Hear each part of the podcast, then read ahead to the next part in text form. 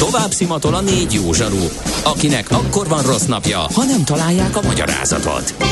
A francia kapcsolat a Wall Streetig vezet. Figyeljük a drótot, hogy lefüleljük a kábelt. Folytatódik a millás reggeli, a 90.9 Jazzy Rádió gazdasági mapetsója. A pénznek nincs szaga.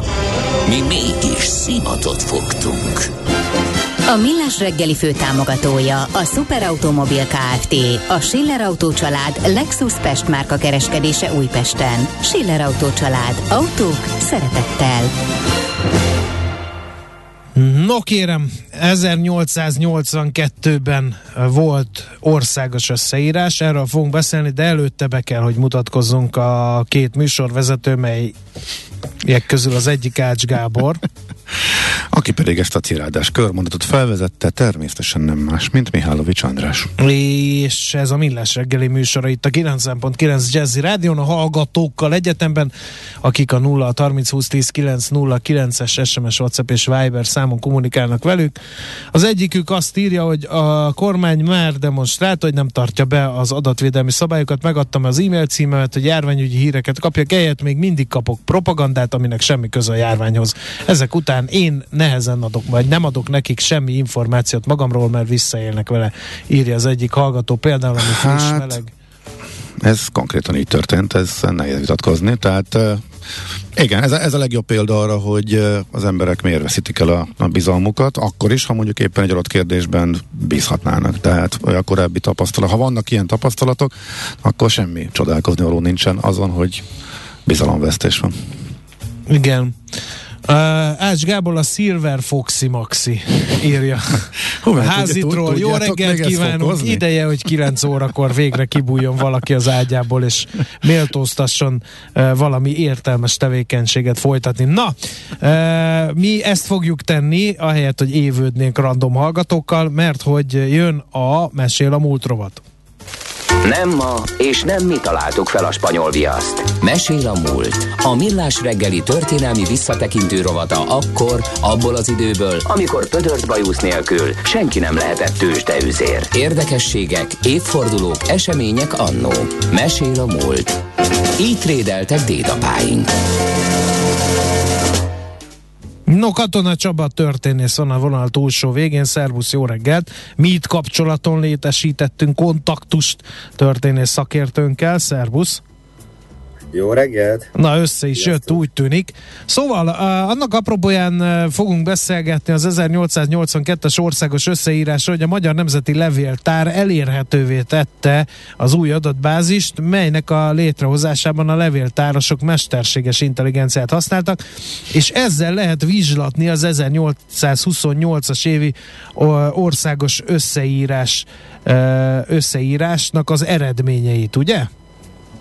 Ez pontosan így van, és akkor tegyük is rendbe, ugye, hogy csak a statisztika kedvéért, tehát 1828 és nem 1882. Igen, igen. Én... lényeges dolog. Igen. Na de, az azt jelenti, hogy közel 200 évvel ezelőtti adathalmazzal lehet ugye most már elektronikus módon találkozni. És valóban itt arról van szó, hogy a modern államnak a törekvései között mindig is megtalálható volt azért, tehát mindig is, amióta van modern, ez nagyjából a 18. századtól eredeztethető. Szóval mindig is volt egy a népességéről egy komplex, összetett képet kapjon, hányan vannak, aztán, hogy mivel foglalkoznak, és így tovább, de ennek természetesen a történelemben vannak nagyon komoly előzményei. Ez viszont azt jelenti, hogy elképesztő mennyiségű adat gyűlt össze, tehát itt konkrétan ugye csak az 1828. összeírás kapcsán is el lehet mondani azt, hogy hát valami döbbenetes beszélünk, majdnem 13 ezer település. Tehát induljunk ki ebből, Az igen. Amit fel kellett és mérni. E, most szöget ütött a fejembe a bevezetőd, e, mi szerint, hogy ez a elég régi ez az összeírás, de hát ugye a Bibliából tudjuk, hogy már a régi rómaiak is csinálták, hát ugye Krisztus szüleinek mi másért kellett volna e, útra kelniük, ha nem a cenzus miatt.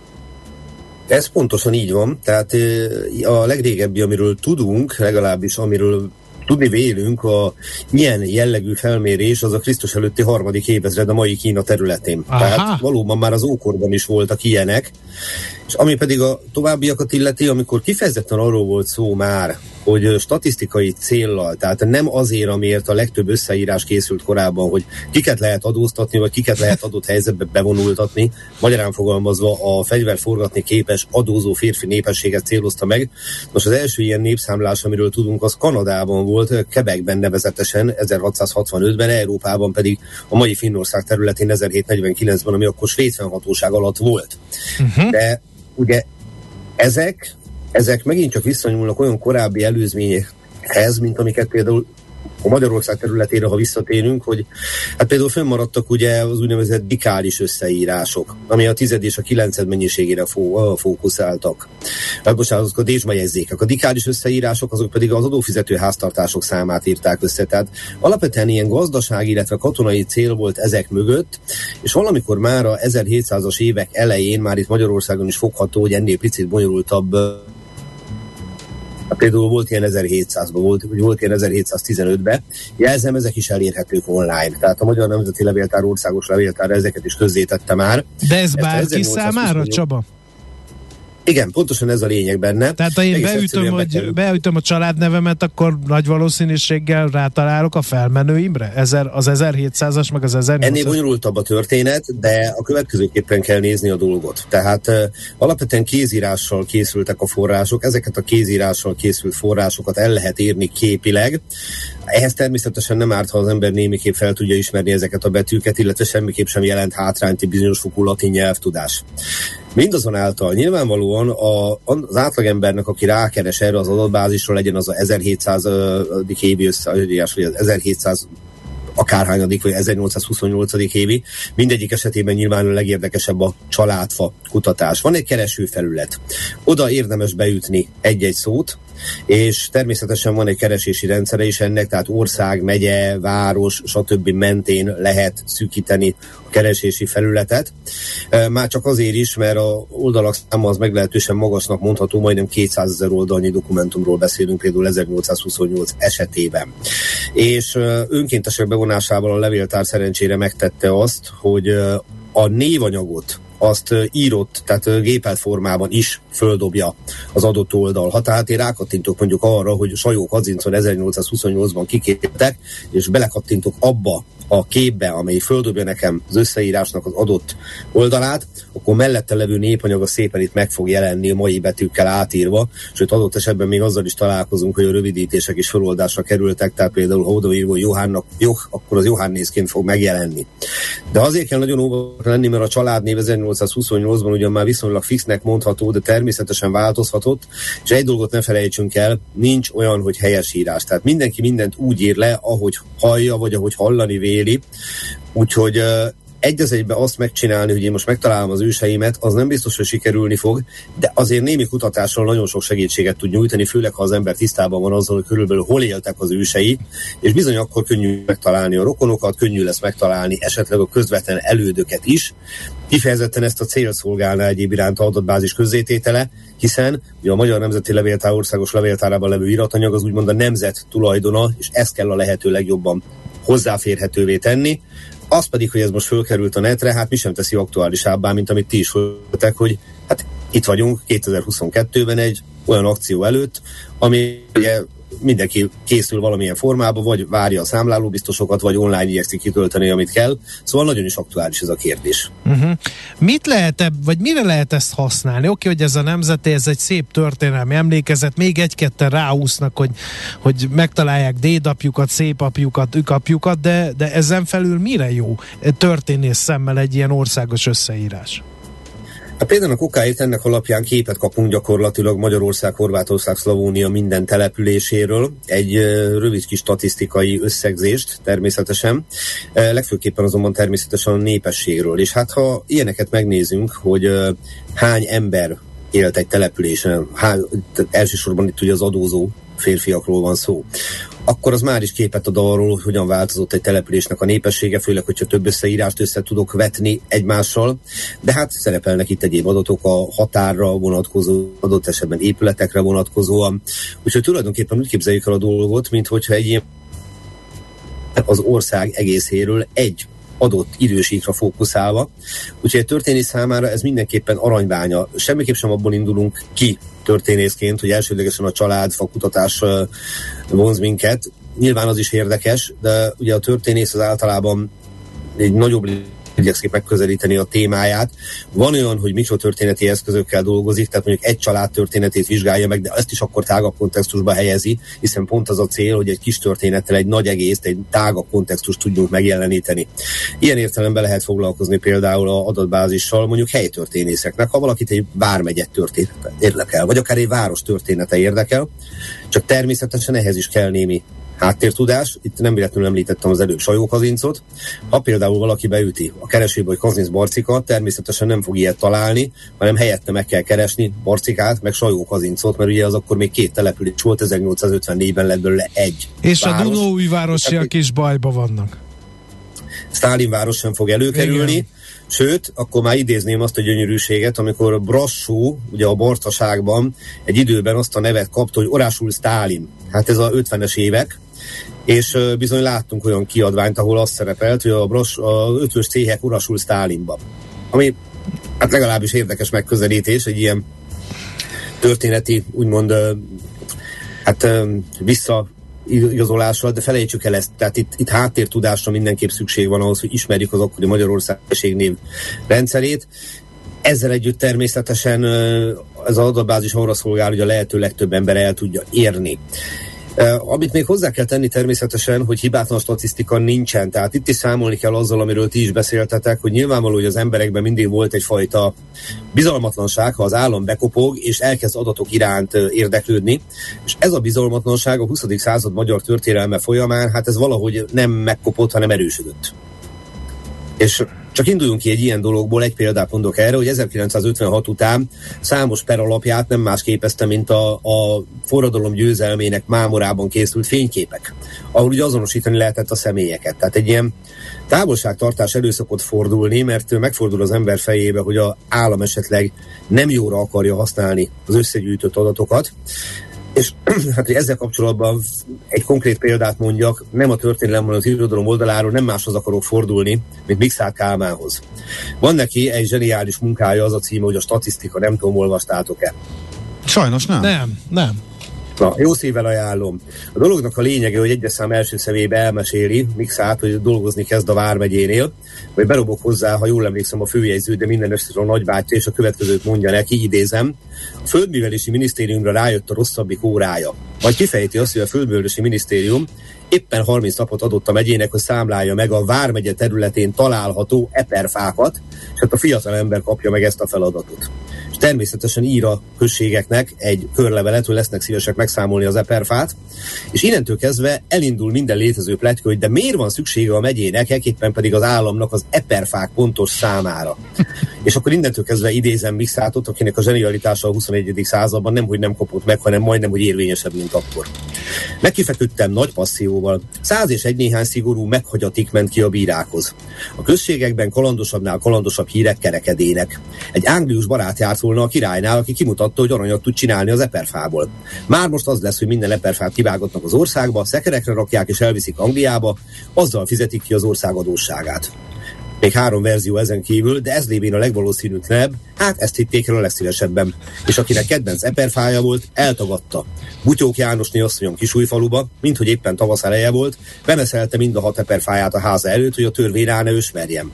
Nagy Ambrus uram Litkén ellenben kivágta magáét, és úgy tétette föl önrakásban a padlásra. Ki tudja, meg ebből sok pénz. Egy ebecki ember, aki megunta az életét, kiválasztotta a legnagyobb eperfát a faluban, a csapodi a kertjében, és odaakasztotta magát. Azt gondolta az ember, hogy ezzel is a hatalomnak árt. Nem sorolom tovább. Azt a fajta, majdnem úgy ösztönös ellenállást, ami arról szól, hogy nehogy adatot szolgáltassak a hatalomnak, vagy ha mégis hatalmas szolgáltatok, nehogy valódi adatot szolgáltassak, ezt itt remekül meg lehet fogni ebből a mixát. Hát meg ugye Hoffi Géza örökbecsőjéből, hogy mennyit fial a disznó elvtársak, ugye? Ott is erről Így, van szó, pontosan, hogy nem pontosan. akar senki rosszul járni a végén, úgyhogy uh, alaposan felpumpálják a statisztikát. Ezzel együtt a 19. századi összeírások azért azt kell mondjam, hogy ilyen értelemben pontosnak mondhatóak. Tehát uh-huh. nagyon-nagyon valószínűtlen, hogy ilyen trükkös meg furmányos dolgokkal igyekeztek volna az összeírók munkáját nehezíteni, és hát azt se felejtsük el, hogy ez döntően azért a népesség számra ment rá. Tehát, kiment a biztos, akkor általában véve segített neki a helyi egyházi ember, aki tisztában volt a helyi viszonyokkal. Tehát elég nehéz azt mondani, hogy Kovács Józsi nem lakik itt, meg Kovács Józsi ott lakott, és alapvetően nem is nagyon volt akkor letagadni ezt a dolgot, mert igazából semmi nem motiválta volna arra, hát ha csak nem a társadalomnak valamiféle olyan eleme, aki semmiképp sem akar a hatósággal mondjuk úgy, hogy ismeretségbe jönni. E, ebből aztán az következik, hogy igenis egy történésznek is, meg egy nem történésznek is jól használhatóak ezek a különféle összeírások, és ma már azért elvárható egy 21. századi levéltártól, és ez nem ok nélkül várható el, hogy ezeket közé is tegye viszonylag közérthetően. Az pedig, hogy erre mekkora társadalmi igény van, arra azt tudom mondani, hogy a levéltár ki is emelte, hogy rengeteg önkéntes segített ezeknek az adatoknak a bevitelében, hiszen ne felejtsük el, itt valami elképesztő mennyiségű adatról van szó. Úgyhogy ha lehet olyat mondani, hogy egy közintézmény meg a társadalom összefogása nyomán éppen aktuálisan megjelenik egy hatalmas tudásbázis, akkor ez 1828. évi országos összeírás. Mindenképp ilyen, és hát én szívből várom, hogy lesznek továbbiak is, mert hiszen azt se felejtsük el, hogy miután létrejött az osztrák-magyar monarchia, majd nem sokkal ezt követően a országos statisztikai, a központi statisztikai hivatal, akkor onnantól kezdve jöttek a modern népszámlálások, ilyenből 2011-el bezárólag 1869-től volt eddig 15, ez tehát a 16 ami mutatja azt, hogy változnak a rendszerek, a monarchiából lett hortikorszak, abból lett a Rákosi rendszer, abból lett a Kádár rendszer, aztán jött a demokrácia, de erre mindig is volt törekvés, mindig minden államot érdekelte az, hogy az állampolgárai azok hogyan, hányan vannak, és milyen viszonyok között élnek, úgyhogy azért ne gondoljuk azt, hogy minden áron valamiféle gonosz szándék húzódik meg mögötte. Alapvetően itt olyan célral készítik ezeket, hogy valamiféle előrelépést tudjunk mutatni, például ha valami problémát tapasztal az állam az összegyűjtött adatok mm. alapján. Úgyhogy azt gondolom, hogy mégsem haszontalan teljesen mm. dolog. Még 2022-ben sem beleállni. Csak nagyon fontos, hogy te szavaidból is az jön le, hogy levéltár volt ugye a jó példa, hogy, hogy a közintézmények iránt jó, hogyha megmarad a bizalom, és fontos különbséget tenni az államnak a olyan szándékai között, amikor tényleg meg akar tudni valamit, vagy befolyásolni akarja a polgárait, meg azért vannak, de vannak olyan közintézmények, amelyekben abszolút meg lehet bízni, és igazából nincs Teljesen. okunk a gyanakvásra, aggodalomra, úgyhogy Hát meg a dolgok összecsúsznak, tehát ugye annó 1828-ban az állam gyűjtötte be az adatokat, ma az országos levéltár közzéteszi, uh-huh. és hát több mint 2 millió 800 ezer személynévvel találkozunk ebben 1828-as összeírásba. Tehát gondoljuk bele ebbe a méretbe, hogy ez mit jelent, hogy ennyi embernek a legalább minimál adata megvan. Tehát, hogy annak idén nincs állami összeírás, a közintézmény nem tud lépni, úgyhogy érdekes dolgok ezek, de hát mm, nincs ezzel baj. Mm. És okay. ahogy említettem, 1715. és 1720. évi összeírás is elérhető online, úgyhogy jó kutatást kívánok. okay. Igen. Köszönjük szépen. Már is sokkal népszerűbbé tette Katona Csaba a népszámlálást adózási vagy katonai célokra használták. Régen nagyon aktuális a hallgató. Reméljük csak viccel. Köszönjük szépen Csaba! Szép napot! Én köszönöm a figyelmet, jó böngészést kívánok, sziasztok! Katona Csaba történésszel beszélgettünk az 1828-as országos összeírásról, ami egy régi népszámlálásnak tekinthető. Mesél a múlt robotunk hangzott el. Kövesd a múlt gazdasági és tőzsdei eseményeit kedreggelenként a Millás reggeliben. Tőzsdei és pénzügyi hírek a 90.9 jazz az Equilor befektetési ZRT szakértőjétől. Equilor, az év befektetési szolgáltatója. No, hát itt az új inflációs adat, 20 százalék fölötti inflációt mért a KSH. Hogy reagált erre a piac? Tudakoljuk Deák Dávid üzletkötőtől. Szervusz, leginkább a devizapiac lehet érdekes. Így van, sziasztok, jó reggelt, üdvözlöm a hallgatókat. Hát alapvetően inkább ugye negatívan reagált a forint. Én részben azt gondolom, hogy ez annak köszönhető, hogy a Nemzeti Bank ugye az előző havi kamat döntőülésén bejelentette, hogy vége a kamatemelési ciklusnak, és egy vártnál nagyobb inflációs adat, illetve egy vártnál nagyobb maginflációs adat így nem néz ki ebben a kontextusban annyira jól bár mérsékelt gyengüléssel kezdte a napot. A forint egy euróért jelen pillanatban 427 forint 90 fillért és egy dollárért 440 forint 70 fillért kell fizetni a bankközi devizapiacon. Uh, úgyhogy mondhatni azt, hogy inkább azért uh, kisebb, kisebb felpattanásokkal uh, várt a forint, de semmiképpen sem produktívan fogadta ezt az eredményt. A tőzsde? Valamiféle reakció volt erre? Egy, nem nagyon mondhatnám, hogy volt uh-huh. bármi reakció, nagyon alacsony a forgalom is, bár az irány azért az esés a Budapesti értéktőzsdén 570 milliós forgalom mellett 1,1%-os mínuszban a Bux Index, 38.646 ponton áll jelen pillanatban. Igazából, ahogy nézem, mind forgalomban, mind mozgásban az OTP bank ö, ö, viszi ezt a, ezt a reggelt, 1,2%-os mínuszban a hazai bankpapírunk 8102 forinton kereskedik, a MOL is egyébként a nagy felpattanása után egész nagy korrekcióban, 2,1%-os mínuszban 2418 forinton. Ó, hát már tegnap is esett több mint hármat, akkor most 5 így egy nap, Igen, egy óra alatt, egy, az sok. Nagyon, na, nagyon gyorsan kiárazódott belőle ez a nagy optimizmus. Ugye a múlt héten nagyon szépen emelkedett a az OPEC kitermelés csökkentés híre, aztán Aha. igazából ebbe a rossz hangulatba Elengedték. a hét elején uh-huh. elég gyorsan visszaadta. Richterbe, Telekomba érdemi kereskedés nem volt, nagyon-nagyon alacsony a forgalom, mind a kettőben Richter 7770 forinton áll, Telekom 290 forint, de mondhatni, hogy abban még egyikben sem volt érdemi mennyiségű kötés. Hmm. Oké, okay. köszönjük szépen, jó kereskedés nektek már. Köszönöm szépen. Szerbusz. Deák Dávid üzletkötővel nyitottunk tőzsdét. Tőzsdei és pénzügyi híreket hallottak a 90.9 jazz az Equilor befektetési ZRT szakértőjétől. Equilor, az év befektetési szolgáltatója. A kultúra, befektetés önmagunkba, a hozam előrevívő gondolatok. Könyv, film, színház, kiállítás, műtárgy, zene. Ha a bankszámlád mellett a lelked és szürke állományod is építeni szeretnéd. Kultmogul. A millás reggeli műfajokon és zsánereken átívelő kulturális hozamgeneráló rovata következik. Nem voltam véletlen az előző zene. Nagyon profin rakjuk össze a Millás reggeli műsorát Ács Gáborral, mert hogy James Bondról lesz szó, ugyanis 60 éve mutatták be az első James Bond filmet. E, de hogy mit adott nekünk ő felséget titkos ügynök ezzel alatt a hat évtized alatt, ezt fogjuk megtudakolni Dudás Viktor filmszakértőtől. Szervusz, jó reggelt! Jó reggelt kívánok, sziasztok! Rögtön válaszoljak. Hát légy szíves, neked személy szerint, nekem, nekem a vodka martinit megkóstoltam, nem ízlett. Úgyhogy De lehet, hogy csak azért, mert, mert kevertem és nem ráztam fel. Hát figyelj, 3350 perc mozi élményt adtak eddig a filmek Azt nekünk. A mindenit. tehát, hogy az 50, ez 56 óra, tehát hogyha elkezdi valaki ezeket nézni, akkor nostop kicsit több mint két nap mire ezzel végzünk. De hát ugye a film azért nem csak nekünk adott nagy lehetőségeket, hanem ugye a, a, a forgalmazóknak, meg a, meg a gyártóknak is, akik ugye azért elég komoly összegeket tettek zsebre.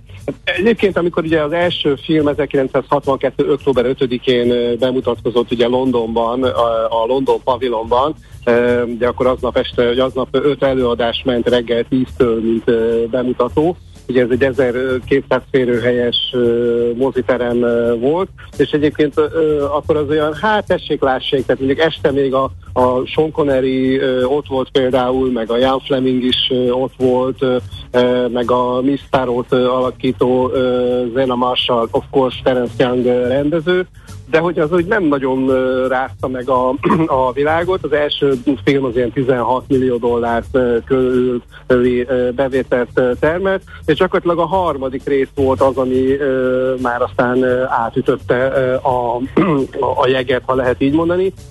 És hát azért ez egy nagyon komoly dolog, hogy 5,9 millió dollárt termeltek eddig a filmek.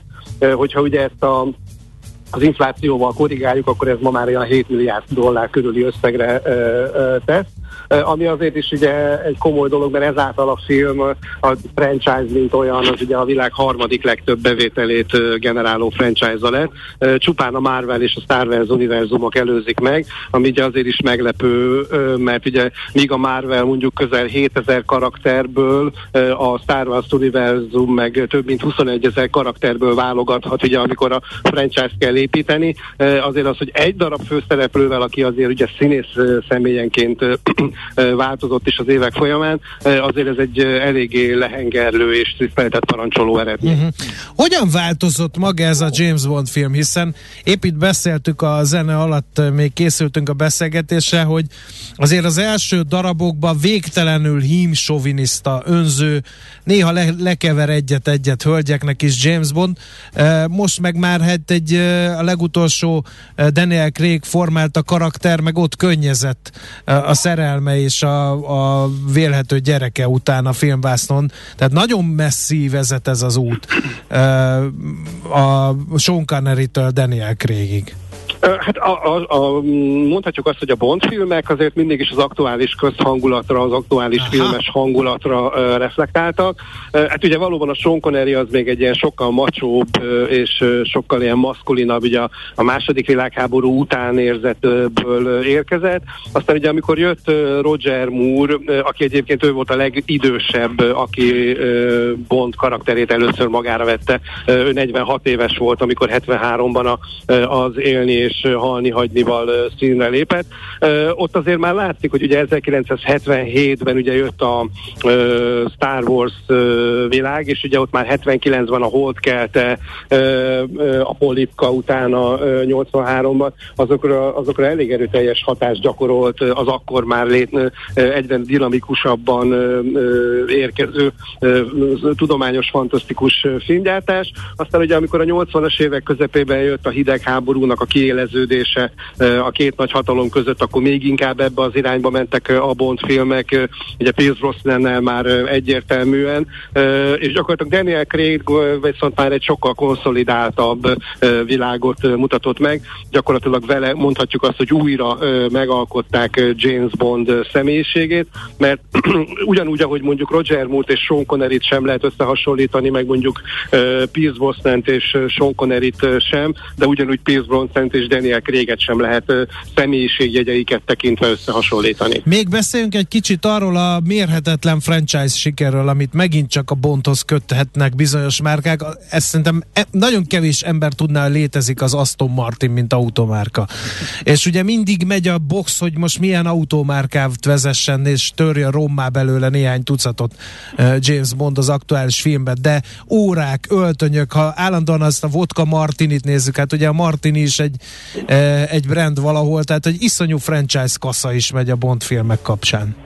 Hát abszolút, hát ugye gyakorlatilag az első film óta James Bond folyamatosan Bollinger pesgőt emel a szájához, és ez például a filmvilág leghosszabb ö, ideje ö, létező együttműködése. Tehát semmelyik filmgyártó, semmelyik céggel nem kötött ilyen hosszú távú szerződést, ö, mint az Eon Productions ö, a pesgőgyártóval, tehát hogy ez egészen elképesztő. Persze nyilván ivott mást is ö, több különböző, most a Dom Perignon-tól kezdve ö, mondhatjuk a Tettinger pedig, hogy például milyen pesgőket fogyasztott Bond, amelyekre mind jótékony hatással volt az, hogy ő ezeket fogyasztotta, de hát ugye mondtad, hogy az Aston Martin, tehát ugye volt egy időben, hogy a BMW, de most visszatért ugye az Aston Martin, az, hogy milyen órákat használt, ugye legelőször még például ugye a Rolex-et favorizálta, aztán ugye most már egy, a, ugye az Omega korszak van, ami ugye Pierce Brosnan-nel köszöntödve, és ugye most már gyakorlatilag a, a Daniel Craig filmekhez már külön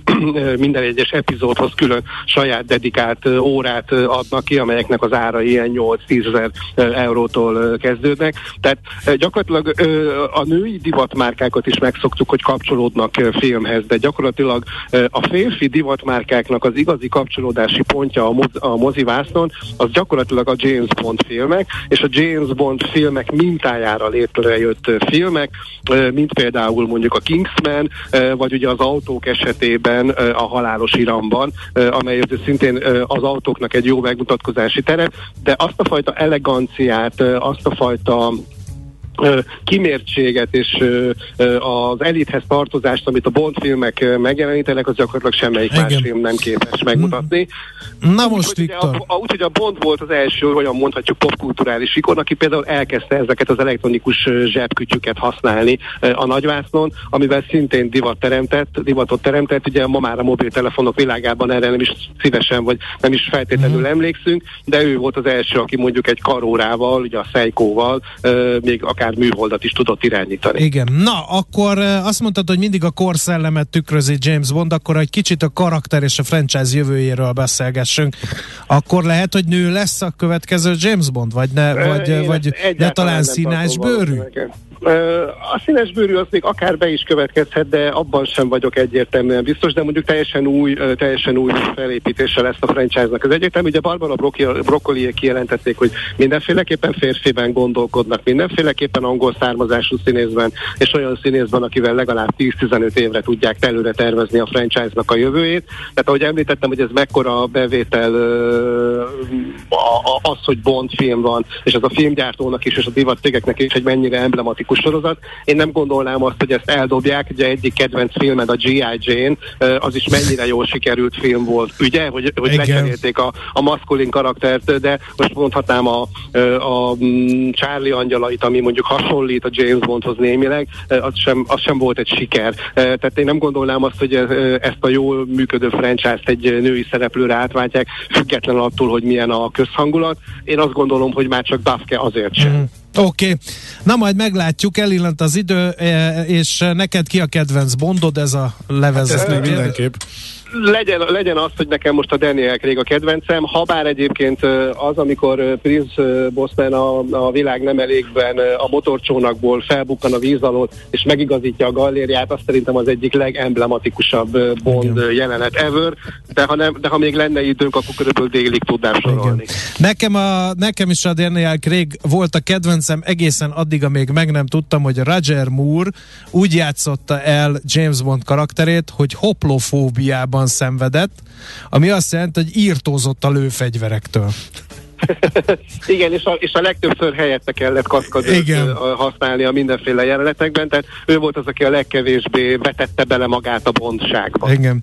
Nagyon szépen köszönjük, Viktor. Hát akkor boldog születésnapot, Mr. Bond, és legalább még 60 évet le, ennek Igen, a legalább. Köszönjük szépen. Köszönjük. Szerbusz, szia! Sziasztok. Dudás Viktor filmszakértő vette végig, mit adott nekünk ő felsége titkos ügynök annak kapcsán, hogy 60 éve mutatták be az első James Bond filmet. Kultmogul. A millás reggeli műfajokon és zsánereken átívelő kulturális hozamgeneráló rovata hangzott el. Fektes be magadba, kulturálódj! No, hát, és még azt is valaki megszámolta, hogy 2012-ig 4462 lövedék találta el James Bondot, és mégis köztünk van, úgyhogy 2012-ig, és azóta milyen golyózáporos filmek voltak már, úgyhogy lehet, hogy ez azóta meghatványozódott. Na, hát ennyi fért be már a Millás reggeli tarsójába, köszönjük szépen, hogy itt voltatok velünk, holnap reggel ismét Millás reggeli 6 óra 30 perckor tartsatok akkor is velünk, és most megkettőzött éberséggel kell termelnünk a GDP-t, hiszen nem jók az inflációs adatok, nem jó uh, árfolyamon áll a forint az euróval szemben, és ez mind-mind rajtunk múlik. Ha megmutatjuk a magyar virtust, az igazi magyar virtust, hogy bajba mit tud csinálni ez a nemzet, ha egymás kezét megfogjuk, és előre menünk, és uh, töretlen lelkesedéssel tekintünk a jövőbe, mint például mi az Ács Gáborral, akkor csoda történt ebbe az országba, hajrá, gyerünk előre. Sziasztok! Már a véget ért ugyan a műszak, a szolgálat azonban mindig tart, mert minden lében négy kanál. Holnap reggel újra megtöltjük a kávés bögréket, beleharapunk a fánkba és kinyitjuk az aktákat. Addig is, keressetek minket az arcaktákban, a közösségi oldalunkon. A mai adás podcastjét pedig holnapunkon. Millás reggeli, a 90.9 Jazzy Rádió gazdasági mapetsója. Ha csak egy műsorra van időd idén, tégy róla, hogy ez legyen az. Csak egy dolog lenne még. A Millás reggeli fő támogatója a Superautomobil KFT, a Schiller Auto család Lexus Pest márka kereskedése Újpesten. Schiller Auto család. Autók szeretettel.